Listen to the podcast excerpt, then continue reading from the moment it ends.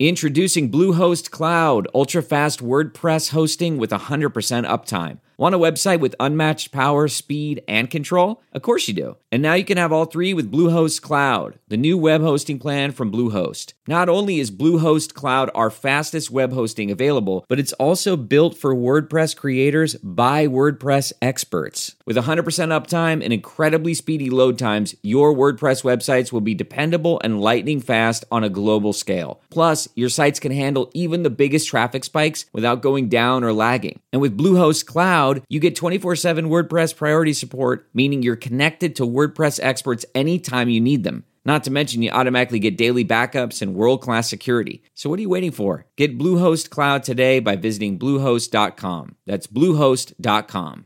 Temp check. What kind of summer are we having this year? A family road trip summer? A beach bum summer? Or a wake me up when the sun sets summer? With Instacart, choose your own adventure and skip the shopping side quests. Where available, you can get ice cream delivered to your hotel, sunscreen to the pool, or cold brew to your bed. Well, door, in as fast as 30 minutes. Wherever you find yourself this summer, you can get the goods. Download Instacart for free delivery on your first three orders. Offer valid for a limited time.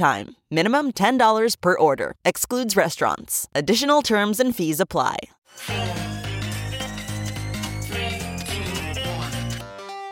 Welcome back to The Breakdown with me, NLW.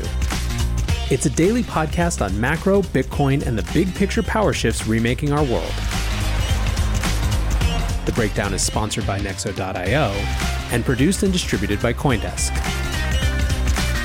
What's going on, guys? It is Sunday, January 24th, and that means it's time for Long Reads Sunday.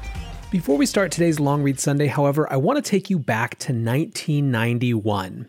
In that year, a man named Phil Zimmermann created the first version of something that he called Pretty Good Privacy, or PGP. PGP was a type of encryption, and Phil's motivation had been that as a longtime anti nuclear activist, people like him could securely use bulletin board systems as well as store important messages and files. When PGP was released, it was with no license fee for non commercial use, and the complete source code was included with all copies. This quickly found its way onto the internet with some interesting consequences. In February of 1993, Zimmermann became the target of a criminal investigation by the US government for exporting munitions without a license. This sort of encryption was at the time considered munitions, and the penalties for this sort of export were, as you might imagine, pretty big.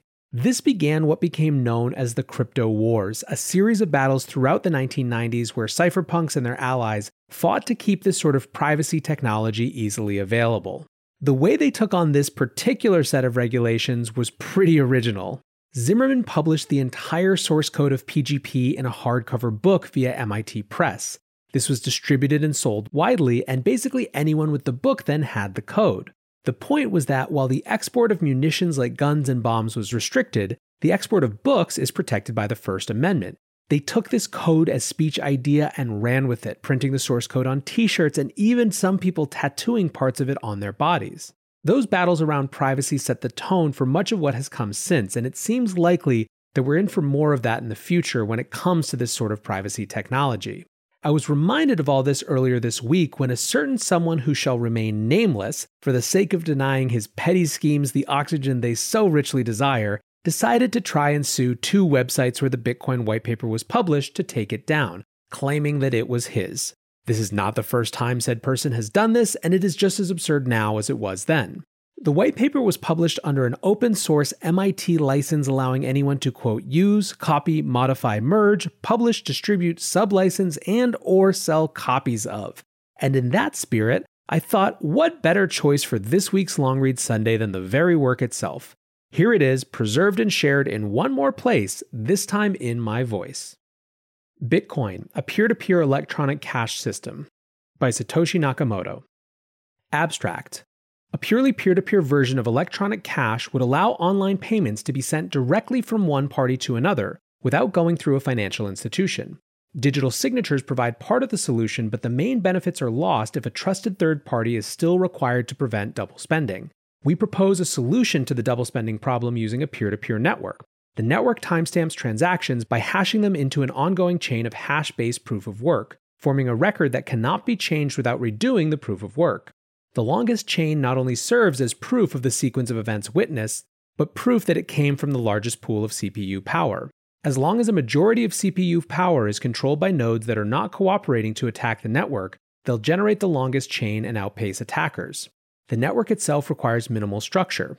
Messages are broadcast on a best effort basis, and nodes can leave and rejoin the network at will, accepting the longest proof of work chain as proof of what happened while they were gone. Introduction Commerce on the internet has come to rely almost exclusively on financial institutions serving as trusted third parties to process electronic payments. While the system works well enough for most transactions, it still suffers from the inherent weaknesses of the trust based model. Completely non reversible transactions are not really possible since financial institutions cannot avoid mediating disputes. The cost of mediation increases transaction costs, limiting the minimum practical transaction size and cutting off the possibility for small casual transactions. And there is a broader cost in the loss of ability to make non reversible payments for non reversible services. With the possibility of reversal, the need for trust spreads. Merchants must be wary of their customers, hassling them for more information than they would otherwise need. A certain percentage of fraud is accepted as unavoidable. These costs and payment uncertainties can be avoided in person by using physical currency, but no mechanism exists to make payments over a communication channel without a trusted party. What is needed is an electronic payment system based on cryptographic proof instead of trust, allowing any two willing parties to transact directly with each other without the need for a trusted third party. Transactions that are computationally impractical to reverse would protect sellers from fraud, and routine escrow mechanisms could easily be implemented to protect buyers. In this paper, we propose a solution to the double spending problem using a peer to peer distributed timestamp server to generate computational proof of the chronological order of transactions. The system is secure as long as honest nodes collectively control more CPU power than any cooperating group of attacker nodes. 2. Transactions. We define an electronic coin as a chain of digital signatures. Each owner transfers the coin to the next by digitally signing a hash of the previous transaction and the public key of the next owner and adding these to the end of the coin. A payee can verify the signatures to verify the chain of ownership. The problem, of course, is that the payee can't verify that one of the owners did not double spend the coin. A common solution is to introduce a trusted central authority, or mint, that checks every transaction for double spending.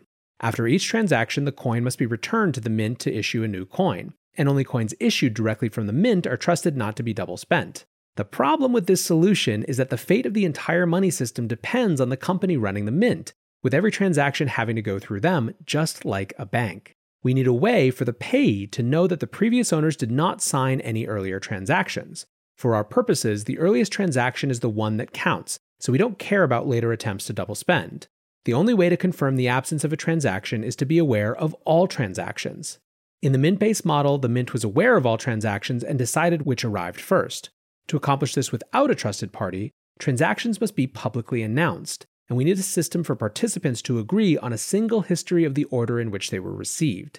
The payee needs proof that at the time of each transaction, the majority of nodes agreed it was the first received. 3. Timestamp server. The solution we propose begins with a timestamp server. A timestamp server works by taking a hash of a block of items to be timestamped and widely publishing the hash, such as in a newspaper or Usenet post. The timestamp provides that the data must have existed at the time, obviously, in order to get into the hash. Each timestamp includes the previous timestamp in its hash, forming a chain, with each additional timestamp reinforcing the ones before it. 4. Proof of work.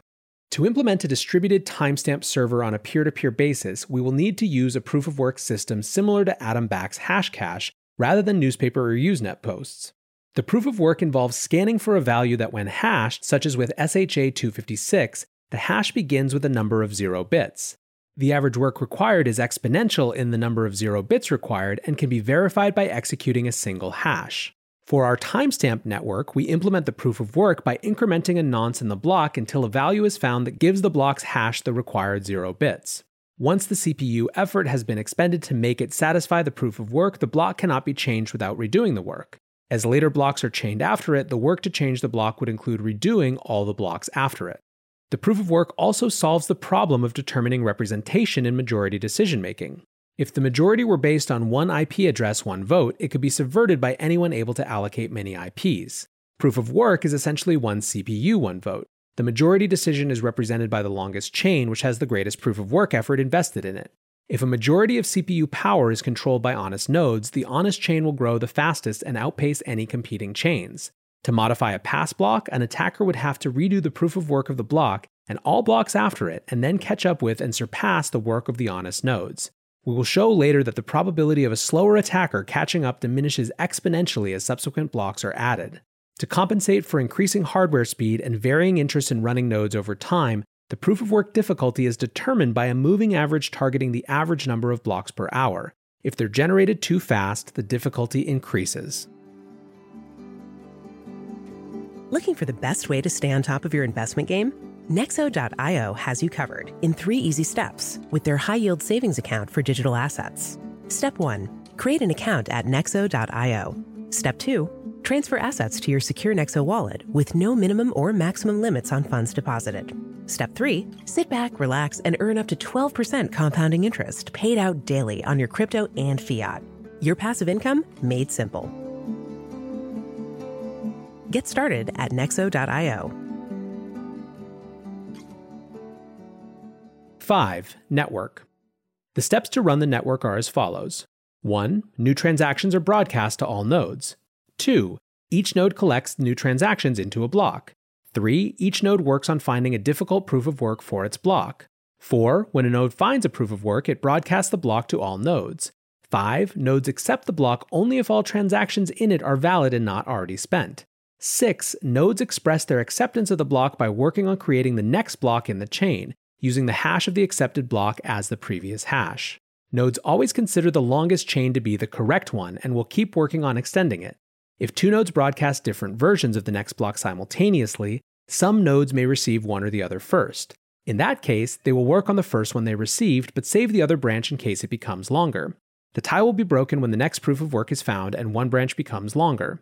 The nodes that were working on the other branch will then switch to the longer one. New transaction broadcasts do not necessarily need to reach all nodes. As long as they reach many nodes, they will get into a block before long. Block broadcasts are also tolerant of dropped messages. If a node does not receive a block, it will request it when it receives the next block and realizes it missed one. 6. Incentive. By convention, the first transaction in a block is a special transaction that starts a new coin owned by the creator of the block. This adds an incentive for nodes to support the network and provides a way to initially distribute coins into circulation, since there is no central authority to issue them. The steady addition of a constant amount of new coins is analogous to gold miners expending resources to add gold to circulation. In our case, it is CPU time and electricity that is expended. The incentive can also be funded with transaction fees. If the output value of a transaction is less than its input value, the difference is a transaction fee that is added to the incentive value of the block containing the transaction. Once a predetermined number of coins have entered circulation, the incentive can transition entirely to transaction fees and be completely inflation free. The incentive may help encourage nodes to stay honest. If a greedy attacker is able to assemble more CPU power than all the honest nodes, he would have to choose between using it to defraud people by stealing back his payments or using it to generate new coins. He ought to find it more profitable to play by the rules, such rules that favor him with more new coins than everyone else combined, than to undermine the system and the validity of his own wealth. 7. Reclaiming disk space. Once the latest transaction in a coin is buried under enough blocks, the spent transactions before it can be discarded to save disk space. To facilitate this without breaking the block's hash, transactions are hashed in a Merkle tree with only the root included in the block's hash. Old blocks can then be compacted by stubbing off branches of the tree. The interior hashes do not need to be stored. A block header with no transactions would be about 80 bytes. If we suppose blocks are generated every 10 minutes, 80 bytes times 6 times 24 times 365 equals 4.2 megabytes per year. With computer systems typically selling with 2 gigabytes of RAM as of 2008 and Moore's Law predicting current growth of 1.2 gigabytes per year, storage should not be a problem even if the block headers must be kept in memory. 8. Simplified payment verification. It is possible to verify payments without running a full network node. A user only needs to keep a copy of the block headers of the longest proof of work chain, which he can get by querying network nodes until he's convinced he has the longest chain, and obtain the Merkle branch linking the transaction to the block it's timestamped in. He can't check the transaction for himself, but by linking it to a place in the chain, he can see that a network node has accepted it, and blocks added after it further confirm the network has accepted it. As such, the verification is reliable as long as honest nodes control the network, but is more vulnerable if the network is overpowered by an attacker. While network nodes can verify transactions for themselves, The simplified method can be fooled by an attacker's fabricated transactions for as long as the attacker can continue to overpower the network. One strategy to protect against this would be to accept alerts from network nodes when they detected an invalid block, prompting the user's software to download the full block and alerted transactions to confirm the inconsistency. Businesses that receive frequent payments will probably still want to run their own nodes for more independent security and quicker verification. 9. Combining and splitting value. Although it would be possible to handle coins individually, it would be unwieldy to make a separate transaction for every cent in a transfer. To allow value to be split and combined, transactions contain multiple inputs and outputs. Normally, there will be either a single input from a larger previous transaction or multiple inputs combining smaller amounts, and at most two outputs, one for the payment and one returning the change, if any, back to the sender. It should be noted that fan out, where a transaction depends on several transactions, and those transactions depend on many more, is not a problem here. There is never the need to extract a completely standalone copy of a transaction's history. 10. Privacy. The traditional banking model achieves a level of privacy by limiting access to information to the parties involved in the trusted third party. The necessity to announce all transactions publicly precludes this method, but privacy can still be maintained by breaking the flow of information in another place, by keeping public keys anonymous. The public can see that someone is sending an amount to someone else, but without information linking the transaction to anyone. This is similar to the level of information released by stock exchanges, where the time and size of individual trades, the tape, is made public but without telling who the parties were. As an additional firewall, a new key pair should be used for each transaction to keep them from being linked to a common owner. Some linking is still unavoidable with multi input transactions, which necessarily reveal that their inputs were owned by the same owner. The risk is that if the owner of the key is revealed, linking could reveal other transactions that belong to the same owner. 11. Calculations. We consider the scenario of an attacker trying to generate an alternate chain faster than the honest chain, even if this is accomplished, it does not throw the system open to arbitrary changes, such as creating value out of thin air or taking money that never belonged to the attacker. Nodes are not going to accept an invalid transaction as payment, and honest nodes will never accept a block containing them. An attacker can only try to change one of his own transactions to take back money he recently spent. The race between the honest chain and an attacker chain can be characterized as a binomial random walk. The success event is the honest chain being extended by one block, increasing its lead by plus one, and the failure event is the attacker's chain being extended by one block, reducing the gap by minus one. The probability drops exponentially as the number of blocks the attacker has to catch up with increases. With the odds against him, if he doesn't make a lucky lunge forward early on, his chances become vanishingly small as he falls further behind.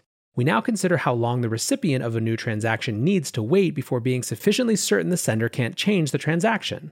We assume the sender is an attacker who wants to make the recipient believe he paid him for a while, then switch it to pay back to himself after some time has passed. The receiver will be alerted when that happens, but the sender hopes it will be too late. The receiver generates a new key pair and gives the public key to the sender shortly before signing. This prevents the sender from preparing a chain of blocks ahead of time by working on it continuously until he is lucky enough to get far enough ahead, then executing the transaction at that moment. Once the transaction is sent, the dishonest sender starts working in secret on a parallel chain containing an alternative version of his transaction. At this point, Satoshi goes full math, so you're going to have to look at the actual white paper itself, which someone's probably tattooing on their body right now to follow this next part, but we're going to go to the next section. 12. Conclusion. We have proposed a system for electronic transactions without relying on trust. We started with the usual framework of coins made from digital signatures, which provides strong control of ownership but is incomplete without a way to prevent double spending. To solve this, we proposed a peer to peer network using proof of work to record a public history of transactions that quickly becomes computationally impractical for an attacker to change if honest nodes control a majority of CPU power. The network is robust in its unstructured simplicity. Nodes work all at once with little coordination. They do not need to be identified since messages are not routed to any particular place and only need to be delivered on a best effort basis. Nodes can leave and rejoin the network at will, accepting the proof of work chain as proof of what happened while they were gone. They vote with their CPU power, expressing their acceptance of valid blocks by working on extending them, and rejecting invalid blocks by refusing to work on them. Any needed rules and incentives can be enforced with this consensus mechanism.